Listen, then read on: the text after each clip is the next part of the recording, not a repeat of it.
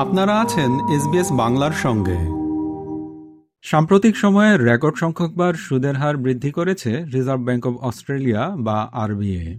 But এই August মাসে এবার তারা আর সুদের হার বাড়ায়নি। তারপরও সব মিলিয়ে এই বিষয়টির নানা রকম প্রভাব পড়েছে সমাজে। রিয়েল এস্টেট খাতে এর কীরকম প্রভাব পড়েছে? শ্রোতা বন্ধুরা, এখন আমরা কথা বলছি অ্যাক্রেডিটেড মর্টগেজ কনসালটেন্ট অভিজিৎ সাহার সঙ্গে।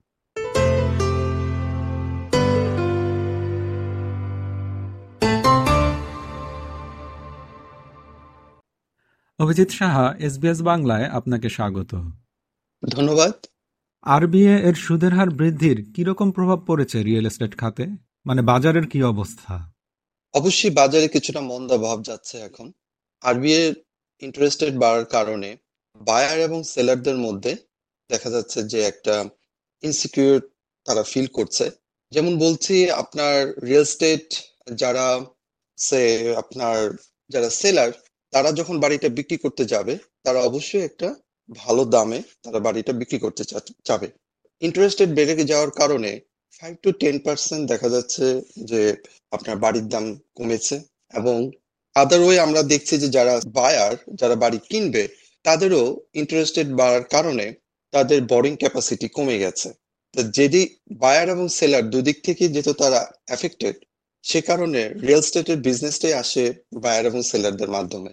তো ওখানে আপনাদের যেহেতু ইন্টারেস্ট রেট বাড়ার কারণে তাদের আগ্রহ কমে গেছে, আমি বলব যে এখানে কিছুটা অবশ্যই মন্দা প্রভাব পড়েছে। এখন সেরকম বাড়িও মার্কেটে নেই এবং বাড়ি কেনার জন্য সে ধরনের ওই পরিমাণ ক্রেতাও নেই, যেটা এক বছর আগেও যে পরিমাণ ক্রেতা এবং বিক্রেতা ছিল মার্কেটে রিয়েল স্টেট এখন সেই ধরনের ক্রেতা বিক্রেতা পাচ্ছে না।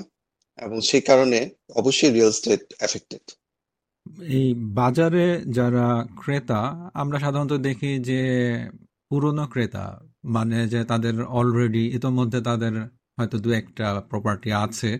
আর হচ্ছে যে নতুন ক্রেতা বা নিউ বায়ার্স তো এখন যারা মনে করেন যারা ইতিমধ্যে কিছু কিনেছেন মানে মর্টগেজ বা বন্ধকি ঋণ গ্রহীতা তারা কেমন আছেন?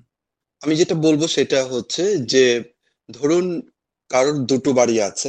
যারা বাড়ি কিনেছে অনেকে বাড়ি কিনেছে ডিউরিং দ্য কোভিড টাইম কারণ ওই সময়টাতে ইন্টারেস্টেড মানে history in Australia that interested খুবই কম ছিল এবং ওয়ান পয়েন্ট এইট নাইন পর্যন্ত ব্যাংকরা ইন্টারেস্টেড রেটে যারা বাড়ি কিনতে চেয়েছে তাদেরকে লোন দেওয়া হয়েছিল। তো যে সমস্ত ক্রেতারা ওই সময় বাড়ি কিনেছে স্পেশালি কোভিড টাইম তারা খুবই এফেক্টেড কারণ ইন্টারেস্ট রেট এই লাস্ট ওয়ান ইয়ারে বেড়েছে টুয়েলভ টাইমস তারা ইন্টারেস্ট রেট ইনক্রিজ করেছে এবং ওই সময়ে যে লোন তারা নিয়েছিল, যেটা তাদের মধ্যে অ্যাফোর্ড তারা করতে পেরেছিল, এখন তারা খুবই হিমশিম খাচ্ছে তাদের এই মর্গেজ রিপেমেন্ট করার জন্য। কারণ একটাই ইন্টারেস্ট রেট এখন বলতে গেলে four to five times more than before এবং তারা খুবই অ্যাফেক্টেড আমার দেখা মতে আমি যেটা দেখছি, আমার অনেক ক্লায়েন্ট আছেন যারা বলছে যে আমরা ওই সময় লোন নিয়ে নিয়েছিলাম, ভেবেছিলাম যে আমরা এটা আরও কয়েক বছর এভাবে চালাতে পারব। কিন্তু এখন আমাদের জন্য খুবই ডিফিকাল্ট হয়ে যাচ্ছে। ইনভেস্টমেন্ট প্রপার্টি যাদের আছে, সেখানে কাউন্সিল রেট বাড়ছে এবং আদার্স ইউটিলিটিস অনেক কিছু বাড়ছে এবং তাদের ইনভেস্টমেন্ট রেটও বেড়েছে এবং তাদের জন্য খুবই প্রবলেম হচ্ছে এই ইন্টারেস্টটা বেড়ে যাওয়ার কারণে। তাদের নেগেটিভ গিয়ারিং অনেক বেড়ে যাচ্ছে, তাদের পকেট থেকে অনেক টাকা দিতে হচ্ছে, এই বাড়ি পে অফ করার জন্য মানে রিপেমেন্ট করার জন্য, এই অসুবিধাগুলো সবাই এখন ডে টু ডে তারা ফেস করছে। এবং এটা এরকমও দেখা গেছে যে ফ্যামিলি এখন খুবই স্ট্রাগলিং করছে তাদের living property pay off repayment করার জন্য, তাদের ইনভেস্টমেন্ট প্রপার্টি রিপেমেন্ট করার জন্য। এবং আপনি একটা জিনিস দেখবেন আনএমপ্লয়মেন্ট রেটটা কেন এত কম, কমলো? কেন এখন three point five percent unemployment rate this is the only reason সবাই এখন কাজ করতে চাচ্ছে তাদের বাড়ির মর্গেজ রিপেমেন্ট করার জন্য। হিস্ট্রিতে ইন অস্ট্রেলিয়াতে এত পরিমাণ এত পরিমাণ মহিলারা কখনই কাজ করতো না এবং করেনি। এখন যে পরিমাণ ওমেন তারা জব করছে মার্কেট মানে আনএমপ্লয়মেন্ট রেট কমে যাওয়ার কারণ এটাই সবাই এখন কাজ করছে তাদের এই মর্গেজ রিপেমেন্ট মানে অন টাইমে করার জন্য।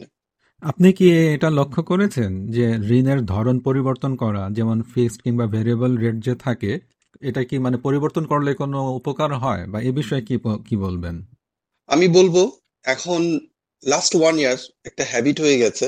প্রত্যেকেই দেখেছে যে ইন্টারেস্ট রেট খুব লো এবং one point eight nine two point one এরকম ইন্টারেস্ট হওয়ার কারণে কেউই কিন্তু ফিক্সড রেটের কথা চিন্তাও করেনি। এই লাস্ট দু বছর অনেকেই তারা তাদের ইন্টারেস্ট তার রেটটা লক করে রেখেছিল because of the low interest rate ছিল one point eight nine one point nine nine কিন্তু যখন তাদের ফিক্সড রেটটা শেষ হয়ে গেল, তখন তারা ভেরিয়েবল রেটে চলে এসছে।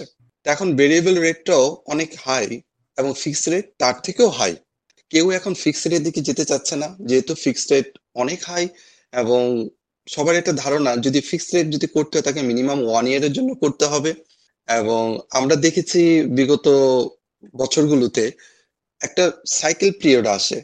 ইন্টারেস্টের আপস এন্ড ডাউন সবসময় একটা বছর পরে আরেকটা বছরে গিয়ে এটা আপস এন্ড ডাউন হয়। তা এখন কেউ এই রিস্কটা নিতে চাচ্ছে না এত হাই ইন্টারেস্ট রেটে ফিক্সড করার জন্য। কারণ তাকে অবশ্যই দেখা যাচ্ছে যে সিক্স পয়েন্ট ফাইভ এর উপরে তাকে ফিক্সড রেট করতে হচ্ছে। এবং ওই রিস্কটা কেউ নিবে না। কারণ পরবর্তী বছরে পরবর্তী বছরে আমরা দেখছি যে একটা কথা সবাই বলছে যে ইন্টারেস্ট রেটটা নেমে আসার সম্ভাবনা খুবই বেশি এবং সেটা মার্চ, এপ্রিলের দিকে এটা কমে যাওয়ার সম্ভাবনা আছে বাট এতটাই কমবে না।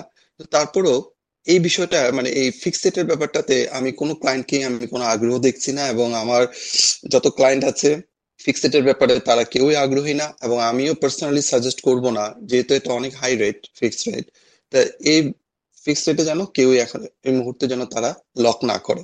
ভেরিয়েবল রেটটাতেই এটা একটু কমফোর্টেবল ফিল করছে। এই কারণে আমার আমার দেখা মতো এবং আমি আমার যত ক্লায়েন্ট আছে তাদেরকে দেখছি যে সবাই ভেরিয়েবল থাকতে পছন্দ করছে। মানে আরেকটা বিষয় হচ্ছে যে প্রতিষ্ঠান পরিবর্তন করলে কি কোনো সুবিধা হতে পারে? যে ব্যাংক পরিবর্তন করলাম রিফাইন্যান্সিং অবশ্যই। এটা আমার যত ক্লায়েন্ট আমি দেখেছি মানে তারা সবাই রিফাইন্যান্স করতে চাচ্ছে দুটো কারণে। যখন যখন কোনো মর্গেজই দেখা যাচ্ছে যে তাদের লোনটা ফিক্সড ছিল এবং এখন তাদের লোনটা ভেরিয়েবল হয়ে গেছে এবং ওই ব্যাংক যে প্রতিষ্ঠানে ওই মর্গেজে আছে, তারা কখনই মানে বেটার রেট পাবে না। কারণ ব্যাংক তাদেরকে ফিক্সড লো রেটে দিয়েছে। যখনই সে অন্য ব্যাংকে যাবে, অবশ্যই কিছুটা বেটার রেট সে পাবে। কিছুটা হলো মানে কারেন্ট ব্যাংকের থেকে কিছুটা হলো তার ইন্টারেস্ট রেট কম থাকবে। একটাই কারণ, সেটা হচ্ছে আদার ফাইন্যান্সিয়াল ইনস্টিটিউট তারা চাইবে তাদের কাস্টমার বাড়াতে এবং সেখানে তাদের কিছু সুযোগ সুবিধা দিতে হবে। যেরকম কিছুটা হলো ইন্টারেস্টের কাস্টমারদের জন্য কিছুটা হলো কম দিবে এবং সাথে তারা একটা ক্যাশব্যাকের একটা অফার দেয়। যেমন আমরা দেখেছি যে এখন অবশ্য ক্যাশব্যাকের অফারটা অনেক ব্যাংকে বন্ধ করে দিয়েছে। তারপর ওই স্টিল ওপেন তারা দু হাজার থেকে চার হাজার ডলার পর্যন্ত তারা ক্যাশব্যাক দিচ্ছে।